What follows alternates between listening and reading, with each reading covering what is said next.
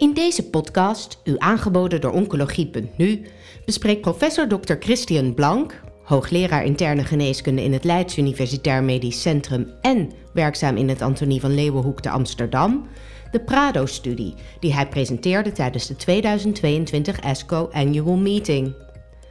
Aan bod komen onder andere de OPESIN NEO-studie, die ten grondslag ligt aan de Prado-studie, de studieresultaten en de klinische implicaties voor patiënten met stadium 3 melanoom.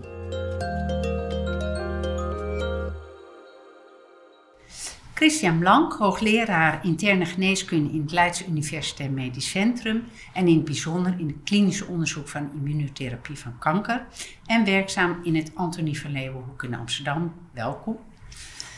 Ehm, tijdens de ASCO, waar we nu zitten in Chicago, ga je, of dan presenteer jij de resultaten van de Prado-trial. Kun jij uh, vertellen uh, wat de rationale is van deze studie? Ja. Ja goed, we hadden ja in de OPESSEN en OPESSEN Neo, dat waren die studies daarvoor, al aangetoond dat neoadjuvant äh, therapie beter is dan adjuvante therapie. En we hadden met de, neo, met de OPESSEN Neo ook uitgezocht welke schema het meest goed getolereerd wordt en effectief is. Dat waren, waren nog kleine studies. Uh, en we willen nu weten in een grote cohort, uh, is die uh, veiligheid en ook die effectiviteit even dat is die Prado is een extensiecohort van de OPSN Neo-studie. Maar we willen dat natuurlijk ook een beetje ook aanvullen. Ja? En we wisten dat patiënten die een diepe pathologische respons hebben, bijvoorbeeld dat er bijna niemand een terugkomst heeft. Daarom hebben we gezegd, kunnen we niet nog, ook nog op basis van pathologische respons dat gepersonaliseren. Dus patiënten die die een, een, een, goede respons heeft, hebben we die chirurgie en de adjuvante therapie weggelaten. Patiënten die een slechte respons hebben, dan wisten we dat die tot nu twee derde terugkomst hebben van hun kanker. Hebben we gezegd, we gaan die, um, eh, die, die behandeling versterken. We geven die operatie, adjuvant therapie plus nog uh, synchroon radiotherapie dabei. Ja, dat was die idee voor die studie. En we zo designen, wat we dat daarvoor gedaan hebben, is dat we die zogenoemde index-lymfklierprocedure etabliert hebben. Dat is iets wat in de borstkankerwelt al heel bekend is, maar in melanoomveld niet. Wat doe je da? Je plaatst een marker in die grootste lymfklier, dan behandel je je patiënt en dan haal je alleen deze ene klier uit. Dus dat is voor de patiënt een veel minder grote operatie.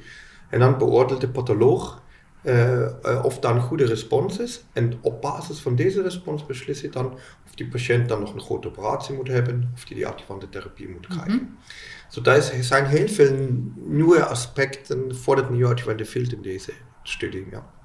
En, en wat waren de resultaten van deze studie? De resultaten waren ten eerste dat we die, die, hoge pathologische responsraad bevestigd hebben. We hebben een, een overall responsraad van 72% en dan die major pathologic response.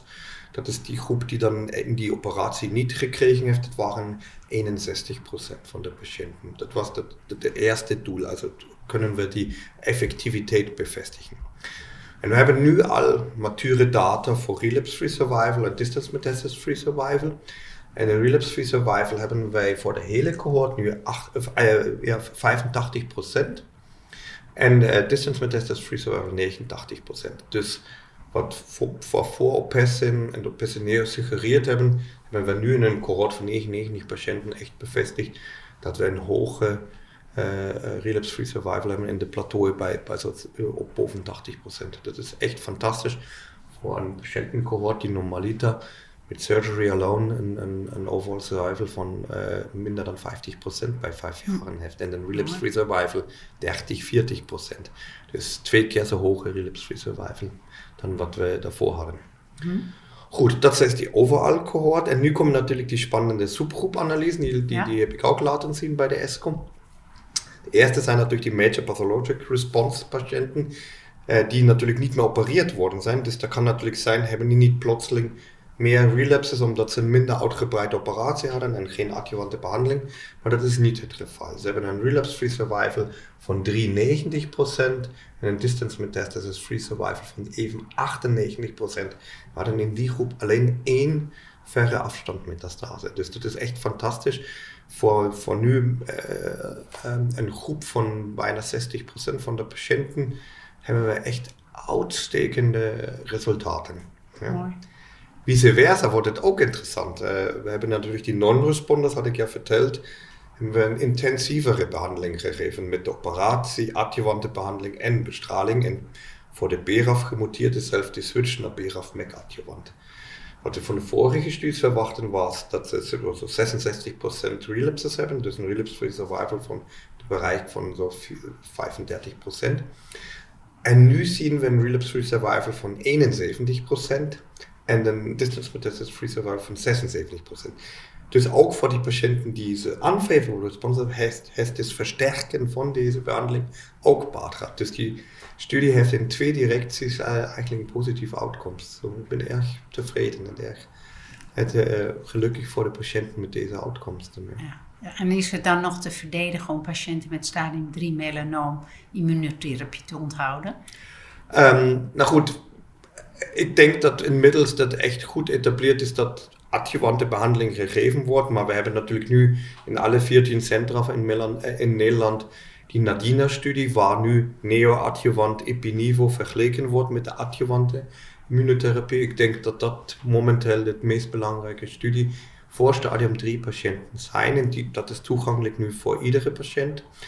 Um, adjuvant doelgericht therapie is natuurlijk attractief voor de patiënten die op de neoadjuvante behandeling niet reageren omdat als we die subgroepen bekijken, die patiënten die ähm, niet äh, geen respons hadden en dan met niveau doorgegaan zijn, dan hebben we de twee relapse-free survival van 71%, wat ook fantastisch is, verdubbeling. Maar die die dan naar BRAF MEC geswitcht hebben, dus de class switch is ja een oude idee die altijd in oncologie speelde, hebben we zelfs 90% twee jaar relapse-free survival. Dus ähm, met de neoadjuvante behandeling weten we ook wat we eigenlijk adjuvant moeten doen. Ja? Voor de BRAF gemuteerde adjuvant op geven, voor de uh, BRAF wild-type met, met adjuvant anti-PD1 doorgaan. Ja? Mooie resultaten dus voor deze mhm. patiëntengroep. En wil je nog iets toevoegen als laatste? Nou, ik denk dat dat uh, nu, uh, die Prado eigenlijk nu echt de bevestiging is dat het concept van de Nadina, die nu fase 3 loopt en, en die dan uh, hopelijk dat standaardmarkt uh, uh, eigenlijk nu die data levert, dat, dat we eigenlijk zeker kunnen zijn dat Nadina positief gaat zijn. Dus daarom hoop ik dat we zo schnell da inkludieren, dat die patiënten ook dan zo schnell als mogelijk dan alle toegang naar de neoadjuvante behandeling krijgen. Nou, dankjewel. Graag gedaan. Bent u geïnteresseerd in meer podcasts? Deze zijn te vinden op de website www.oncologie.nu. Heeft u zelf een onderwerp of onderzoek dat besproken kan worden in een podcast? Mail het naar info@uitgeverij-jaap.nl.